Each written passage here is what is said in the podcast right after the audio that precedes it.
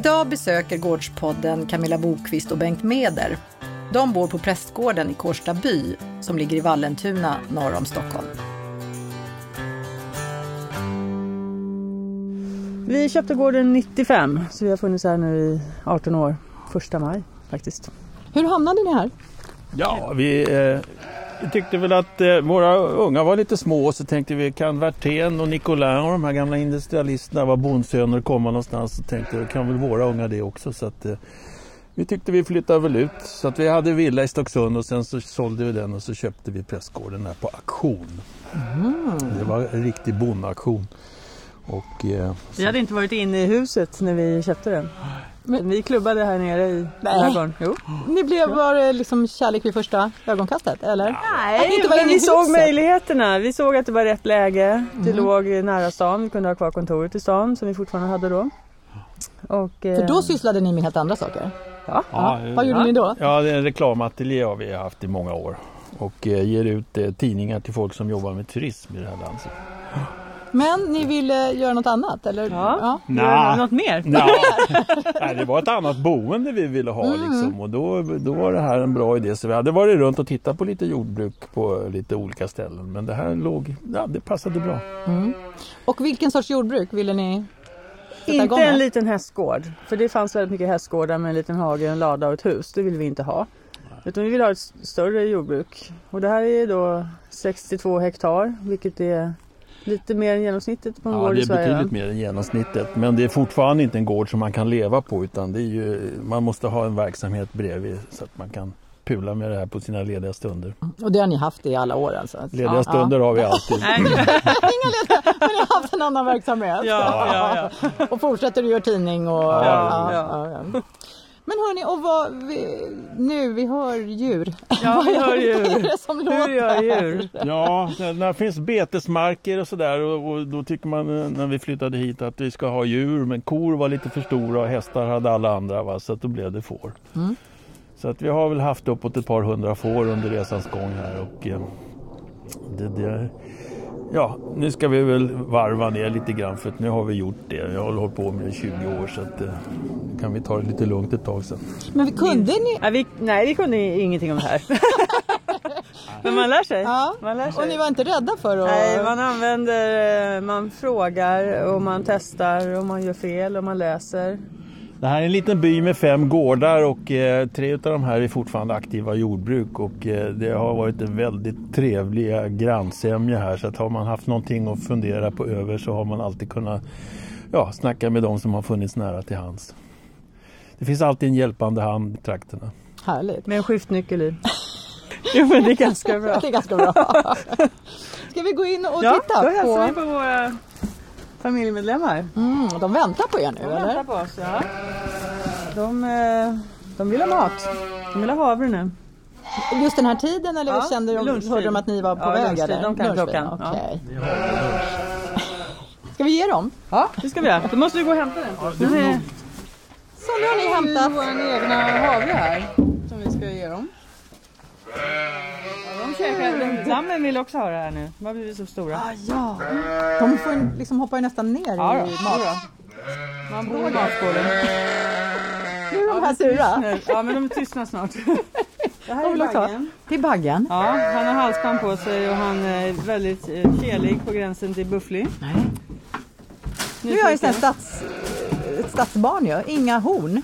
Nej, just det. Det får man lära sig. När man, det trodde jag också att killar har horn, har inte tjejerna. Det är helt fel.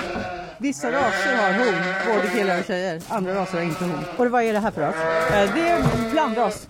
Eller det är lite gotlandsfår i botten och sen är det lite blandat. Alltså de gråa är i Gotland, det är en ras i Gotland. Och de andra kallas för X, det är blandning mellan Sa- Suffolk och Gotland. Ingen har horn. Ingen Nej. har horn. Nej, det, är, det är mycket få raser. Det är gamla lantraser som du kan hitta som är horn och det är gutefår och rosalfår och sånt där. Och getter. Har får horn. Ja, cool. Men du, är det en bagge på? En bagge. Ja. Han har ett litet harem här. Hur många attacker har vi? Eh, 40-tal. Egenodlad eh, Havre. havre. Ärt-havreblandningar. Ärtor och havre. Annars, de har ju alltså ensilage. Det ser ut ensilagebalar här ute. Det kan de käka precis när de har lust. Det får de obegränsad tillgång. Det här får man. Det här med havre det ger man. Man kallar det för flusha. Det betyder att när de ska bli eh, bebådade så är det viktigt att de får bra med näring så att de känner att det, det här är ett bra ställe. Här kan jag fixa lamm. Då får de lite extra alltså? Ja, och de, och de som har eh, lammat naturligtvis. De får ju för att de också behöver näringstillskott. Gud, vi måste titta på lammen lite Ja. här. ja. Jodå, de är... Tre små urgulliga, Ja. gråa, svarta. Ja. När, Ja. Hur gamla är de? De är vad är 14 de? dagar. 14 dagar. Och alla, hon fick tre den här? Hon fick tre. Ja. Ja. Det, då kan ni inte få fler i alla fall va? Eh, jo. Då kan ni få Jo fler? de kan, snittet här hos oss ligger på 2,25 och det optimala är 2 eftersom de har två spenar. Mm. Men vi har ju fått både femlingar, jag tror jag har fått sexlingar någon Oj, gång det funkar också? Ja, inte Eller- alltid. Det kan variera. Vissa raser har ju bra mjölkproduktion och det är det som är avgörande om de kan föda upp alla de här barnen. Va? Annars så... Men det här är bra. Varför man har Gotland här det beror på att det är en svensk gammal hederlig lantras som gillar att bo här. De klarar kylan och de, de äter det vi bjuder på och så vidare. Och de är sen- jättebra mammor. De är På duktiga vilket mammor. sätt då? då? Ja, tillgivna och bryr sig väldigt mycket om sina barn. Och... Det gör inte alla. Bra. Ja, det kan variera lite grann hur mycket de engagerar sig i dem. Men de här är duktiga på det. Och sen eh, om man vill ha bra köttansättning då skaffar man, inte, vi har inte det i år, men normalt sett så brukar vi ha en engelsk Suffolk-bagge som har bra muskler som gör att de blir, blir lite kraftiga köttdjur. Alltså. Och vad sa du? Det här med när släpper ni till baggen? Baggen släpper vi då på julafton. För det är julklappen då till tackorna och till honom. Det är mycket uppskattat kan jag säga. Sen eh, gör han ingenting annat på en månad än att ägna sig åt sina kvinnor som han har fått. Och han har ju 40 stycken så han hinner inte med alla samma kväll även om han jobbar hårt på det. Men eh, han lyckas inte. Så det tar väl kanske några månader innan han lyckas. Hur vet ni då? befrukta- När det, Nej, det liksom- vet man nej, inte. det vet man inte. Det vet man inte utan det märker man först senare. Man kan kolla, man kan sätta liksom en krita på magen på honom och då ser man om det har kommit färg på rumporna på tackorna och sen så kan man lite närmare så, så kan man skanna av dem precis som man gör med mammor som man vill veta.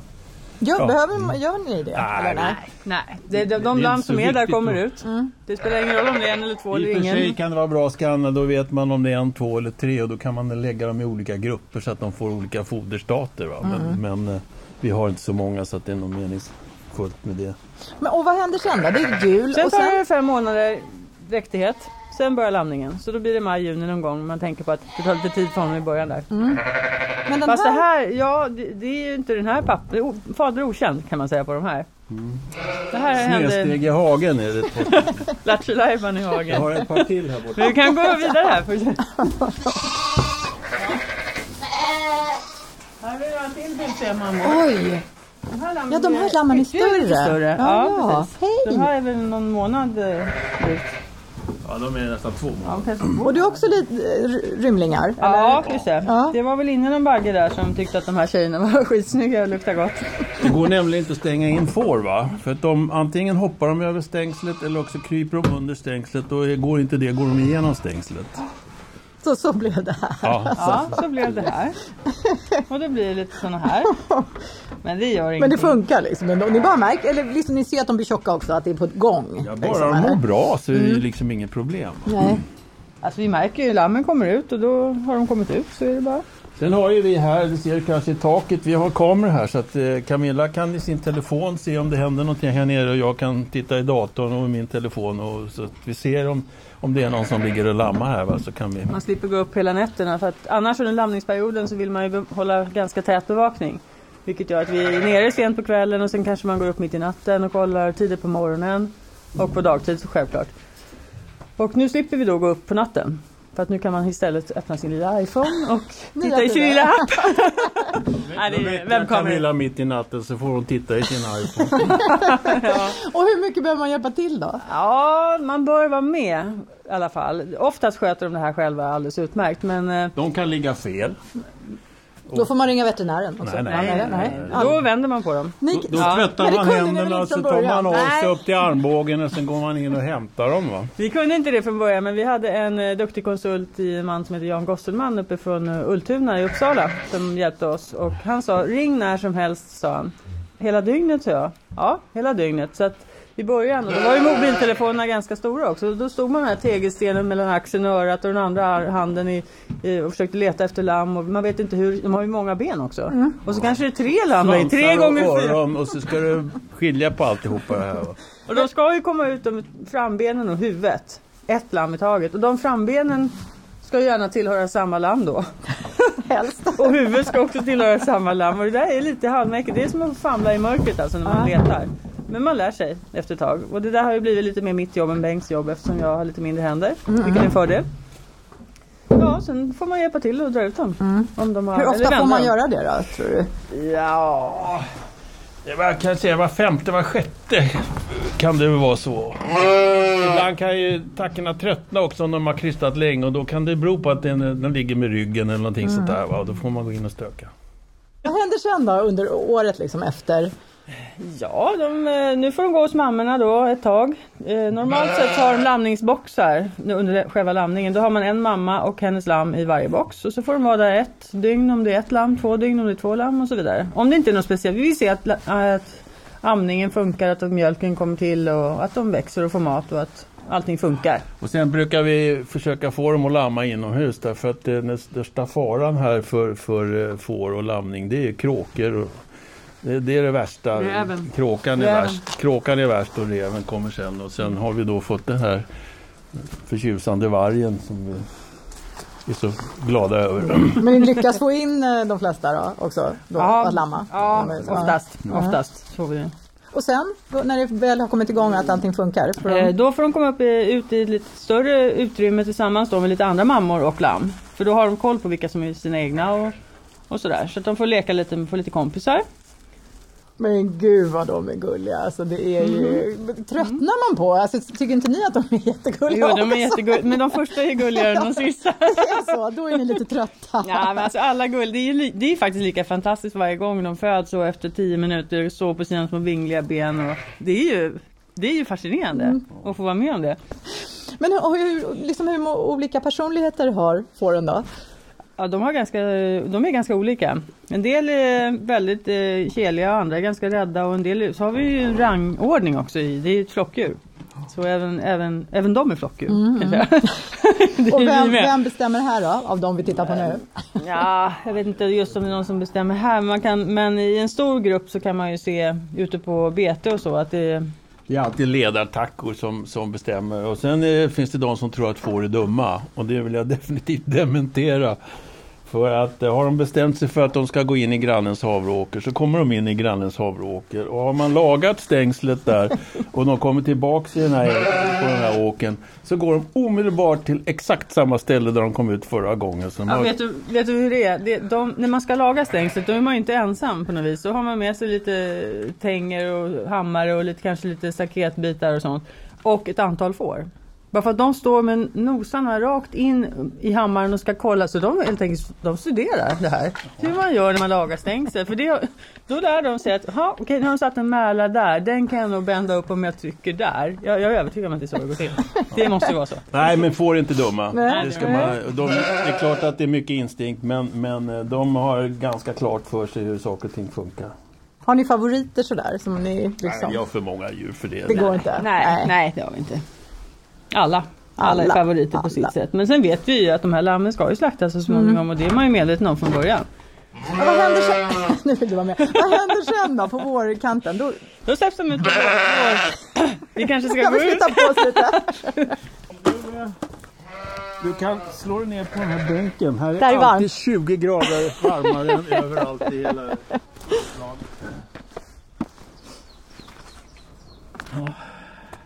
Så, så.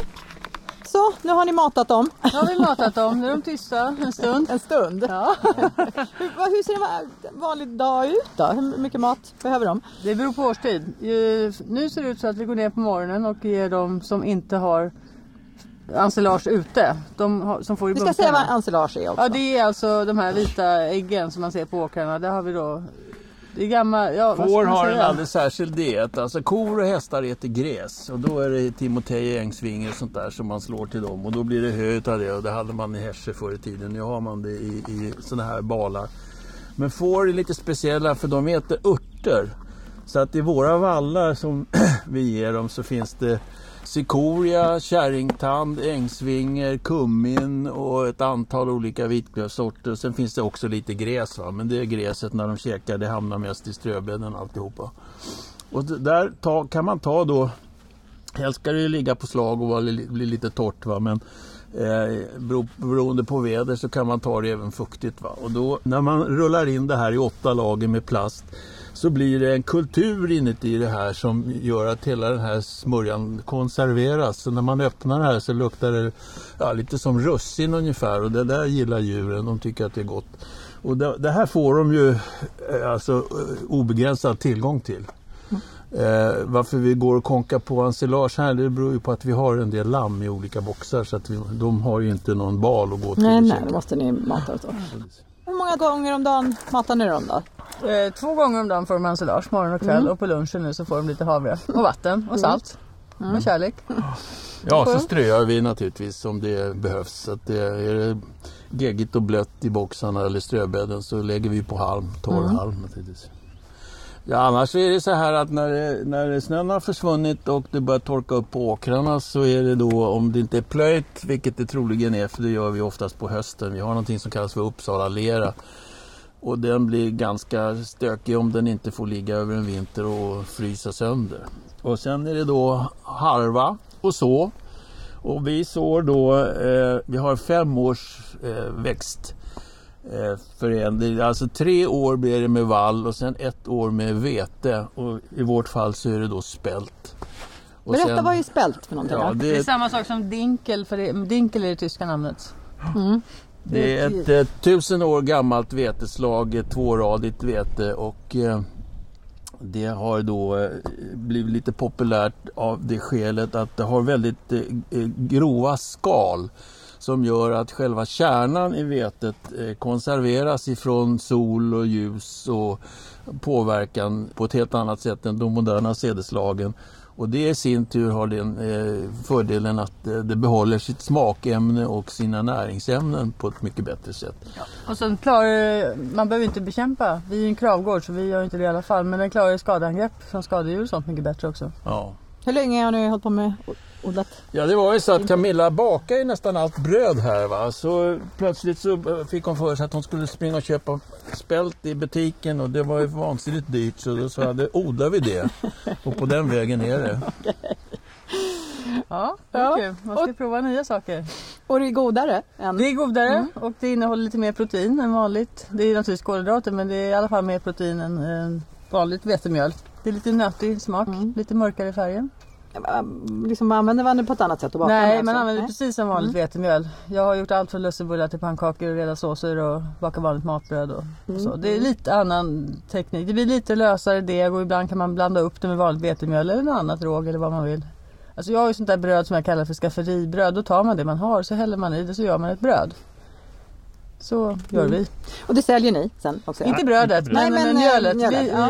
vi, vi säljer mjöl. Mm.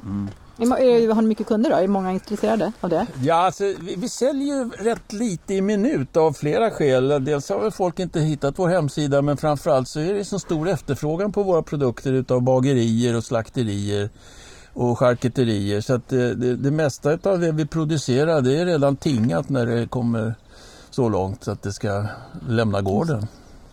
Men, men mjöl brukar ni ha? Mjöl Ja, brukar jag mjöl sälja i två kilos förpackningar. Bagerierna köper 25 kilos. Vi måste, Mjöl, mjöl och skinn har vi ju alltid som... det. som När är slakten då? Eh, ja, vi slaktar ju mellan jul och påsk. ja, Så att, normalt. det- normalt. Mm. Men det det, brukar alltid bli en, en vända på hösten också beroende på om det är eh, djur som är färdiga. Det finns ingen anledning att de går och äter till ingen nytta. Utan, men det är nämligen på det viset att på hösten då har alla de här som använder sina eh, får till gräsklippare som eh, inte tycker att de vill ha kvar dem på, på vintern för att de inte kanske har plats eller mat då levereras de till slakterierna och då får man skit och ingenting för djuren. Va? Så att ska man ha någorlunda betalt så lönar det sig och för vår del så har vi alltid kört eh, våra djur fram till, till jul och, och levererat fram till påsk och då är priset ett helt annat än om man levererar dem i oktober, november. Mm. Hur, hur känns det då med slakt? Alltså, det, har man... Ska inte fråga oss. Nej men det, det känns helt okej mm, faktiskt. Mm, ja, ja. Jag, det, jag tänker så här, jag äter kött och då måste jag kunna stå för att det dödas djur för att jag ska äta kött. Och det viktigaste för mig är att djuren mår bra och har det bra när de lever. Att de får springa runt på sommarängarna och vara med sina mammor så mycket de vill och ja, ha ett bra liv. Och att de slaktas på ett så skonsamt sätt som möjligt och inte stressas upp och, och sådär. Så det är viktigt och det ser vi ju till. Vi är medlemmar i KRAV också så att vi har lite extra regler att följa där. Men, så det känns helt okej. Okay. Mm, mm. Och det betyder ju också att djuren de har ju alltid tillgång till att vara ute, va? vinter som sommar. Och det, det finns de som tror att får gå inne på vintern men det gör de inte. Det kan snöa en decimeter och då kommer fåren in med en decimeter snö på ryggen och sen är det fläckar ute i snön där de har legat. Va? Så att det, det, får måste enligt någon form av lagstiftning kunna befinna sig i ett utrymme där det är samma temperatur ute som inne. Mm -hmm. Och det gäller våra får. Och de är som sagt vad de väljer själva, de är ute. Mm. Ert kött går åt snabbt som 17 ja. så ni liksom säljer inte mycket kött på gården här? Nej, vi kan nej. ju inte sälja en minut. Va? Därför att det, då har du livsmedelsregler och hela mitt Vi kan inte hålla på att sälja bitar utav lamm utan vi säljer våra lamm i så kallat helfall, det är hela lamm då. Och eh, som, eh, de som köper det, det är antingen de som kan stycka själv men framförallt så är det då butiker. Som, och det, sen är det faktiskt att vi har fått ett, ett förtjänt eller oförtjänt gott rykte på våra lamm om det beror på käket eller någonting sånt där. Så att eh, vi har aldrig några problem att bli av med dem. Men skinn har ni kvar? Ja, ja. ja skinn har vi. Mm. Så det säljer ni? Är det, det mycket finns... folk, är folk intresserade? Det går lite vågor där men eh, till vintern vill folk ha skinn att sitta på. Sen kommer de ju på att det är jättebra doppresent. Så det har ju blivit senaste grejen. Så fort mm. barn ska döpas ska de ha ett litet lammskinn och det tycker jag är jättebra. Ja, jättebra. Det är klart de ska ha det. Hörrni, vi får inte glömma en grej. Vi har en kompis som springer runt ja, här som är en viktig del av Berätta. Hon heter, eh, hon heter Gin. Hon är åtta år och border collie. Hon gör fyra mans jobb här på gården. Hon springer ett par tre mil om dagen. Vad gör hon då? Tillbaka. Ja, hon, eh, vallar, hon kollar att djuren mår bra. Och, hon, vad, eh, hon, märker hon direkt om någon inte mår bra? Nej men hon kollar ju av dem och mm. tittar på dem. Och så. Det, hon uppfattar det här som hennes djur så vi har sagt att det är väl så då. På sommaren så hjälper hon till att förflytta dem för de byter ju beten med jämna mellanrum. Alltså utan en, en fungerande vallhund kan man inte klara så här mycket djur. Det går inte. Va? För att om fåren har bestämt sig så du springer inte kapp dem när de har bestämt sig för att springa åt fel håll. Va? Så att det, och då skickar man hunden på dem och då vänder de för att eh, ja, de har respekt för den här jycken. En bra vallhund har, har vallandet i huvudet. Det enda du behöver träna med vallhunden det är att kommunicera så att den och du begriper varandra. Och eh, jag har sett fantastiska dresserade vallhundar. Vi köpte en bagge för något år sedan och då släppte den här killen in sin vallhund bland 40 baggar. Och sen pekade han på en och plötsligt så stod den här baggen ensam i en hörna alltså, som hunden hade tagit fram. Nej, det är inte klokt. Det, det är otroligt. De är så oerhört skickliga. och, och verkar orka hur mycket som helst. Hon, ja. hon är inte stilla en minut. Nej, alltså, hon bara springer. Hon sover hon som en stock på nätterna eller när ja, sover hon? Ja, hon sover på nätterna. och sen är ju eh, border collie anses ju vara den listigaste hunden. Va? Så att när folk kommer hit och de ser hur vi hanterar hunden så undrar de vad fan, ni har inga kommandoord. Nej, vi pratar med hunden. Är säkert? Ja, ja. Visst. Hur då? då? Ja, man säger nu ska vi gå och hämta fåren och då vet han det. Och så ska vi ta dem till matte. Ja, då vet han att där står matte och dit ska fåren. Ni är kravmärkta ja. ja. ja. Är det viktigt liksom, eh, hur länge har ni varit det? Sen, ja, alltså, sen, sen början. Mm. Och det är inget problem för oss därför att vi eh, tycker inte att det finns någon anledning att hålla på och sprida massa gift. Och dessutom så har vi ju genom djuren så har vi gödsel. Va? Så att det, det är liksom inte... Det enda är att man får väl kanske bearbeta jorden lite mer aktivt när man är krav för att bli av med, med, eh, med ogräs och sånt där. Men annars är det inget problem för oss. Vi har ju vall och i och med att man har vall så slår man ju även ogräset och håller ordning på det. Så att eh, det är inget problem och det kostar oss några kronor för att den här tanten ska komma ut och, och godkänna oss. Men det, det, vi får ju normalt sett ett par spänn extra när vi säljer djuren sen. Mm, mm. Alltså vi är ju inga fundamentalister eller så men samtidigt känns det ju att om man ska göra mat så vill man göra bra mat. Och, eh, så det kändes ganska naturligt att gå med i Krav. Och samma sak när det gäller spälten. Alltså, det är klart att, att det ska ju vara ekologiskt odlad eh, spannmål. Va? Det tycker jag det är, väl, det är väl ett extra argument så att säga. Mm, mm. Framåt då? Vad, vad, drömmer ni om? Hur vill ni, vill ni utveckla verksamheten eller vill ni prata om också att Kanske till ja, och med. Vi funderar lite grann på att minska ner lite på mm. antalet djur nu. Ja, vi har ju haft förmånen av att Camillas mamma har varit här och sett till att djuren har funnits inne i sina hagar och att haft vatten. Så att vi har ju ett ställe ute i Stockholms skärgård med segelbåt och allting sånt där. Så då vill man ju gärna vara lite där ute och eh, eh, visserligen är vi inte mer än en dryg timme eh, hemifrån va? så att vi kan komma in om det händer någonting. Men, men samtidigt så det här med varg är ingenting man ser fram emot. Är, även om de tror att man ska kunna sätta in elstängsel och hålla vargen ute så ska man underhålla ett, ett stängsel som är närmare två mil långt.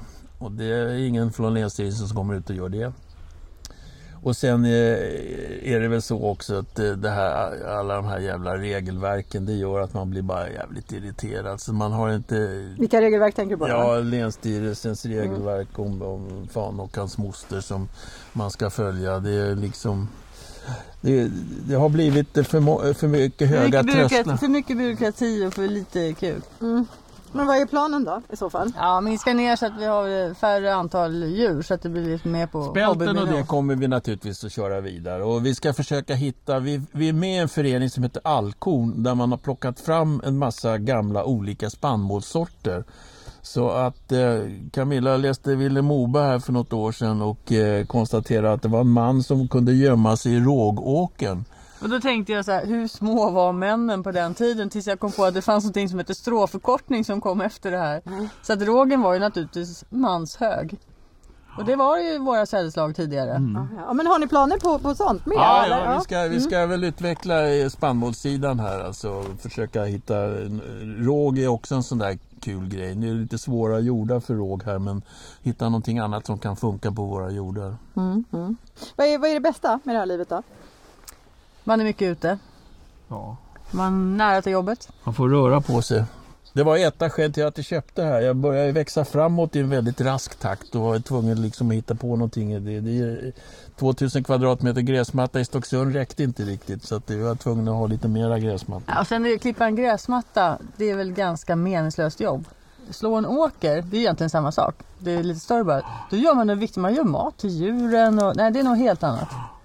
Och sen har vi skog va, så att det gallras och det släpas och det körs timmer och det är allt möjligt. Nej, det, det, det händer kul grejer. Och det ser vi på våra ungar också. De, de är inte tafatta när de hamnar i ett sammanhang där de måste ta tag i något och lösa någonting utomhus så fixar de det för det har de fått lära sig hemifrån.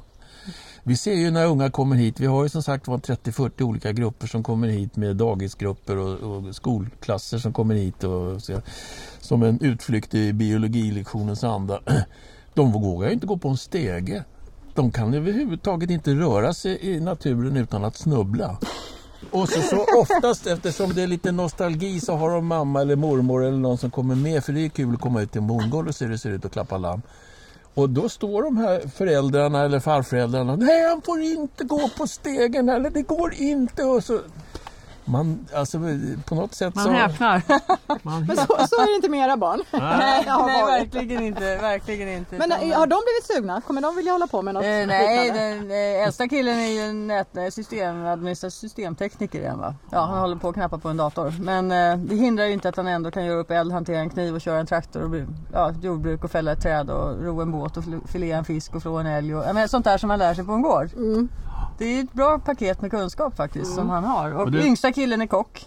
Ja. Och han har ju aldrig förlåtit oss att vi flyttade hit. För han var ett par år när vi flyttade hit och all, hans kompisar hemma har då saknat.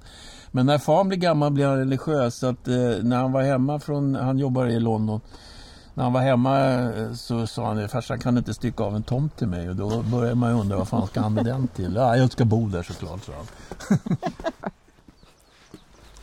Hörni, eh, påsklamm, ja. käkar ni det? Eh, nej. Varför gör ni inte det då? Du får all dina lamm kvar. Om ni skulle käka påsklamm, vad gör ni med det? Ja, det där är Bengts avdelning. Det är Bengts Ja, vill du ha recept Ja, så. men, men vad, Man kan säga så här, om du tar, vill ha en bra stek, då tar du en lårstek, va? en lårklump. Och så tar du fram den i frysen på morgonen, så låter den ligga till lunch. Och då har den tinat så pass att du kan putsa bort allt eh, bindväv och allting sånt där. Så att du får en fin putsad stek. Sen späckar du den då med vitlök och sen så kör du på en blandning av saltpeppar naturligtvis och lite provensalska kryddor på det där och sen så kör du in den i ugnen på ungefär 100 grader. Och där står den här, det ska vara lite vatten i botten för den ska ligga på ett galler va? och sen så ska det vara lite smörklick ovanpå eller någonting sånt där. Så står den där till framåt femtiden och då skalar Då du pot- häller man upp en dry martini vid fem? vid fem. och så skalar du potatis och skivar den så här sått, sått, sått. Sen lyfter du på steken och så lägger du det här under steken och så ställer du tillbaks alltihopa och låter stå i en, en och en halv timme. Och då har du världens bästa middag. Och då är dramatinen slut. Ja, precis. Det är den helt precis. säker, Jo, det är tajmat. Det är ganska bra tajmat. Då det häller man upp vinet istället. Det här var Gårdspodden producerad av mig, Pippi Engstedt och Adap förlag. Ljudmix Kalle Edström. Hitta fler gårdsbutiker i vår iPhone-app Gårdsbutiker 2013. Vi hörs snart igen.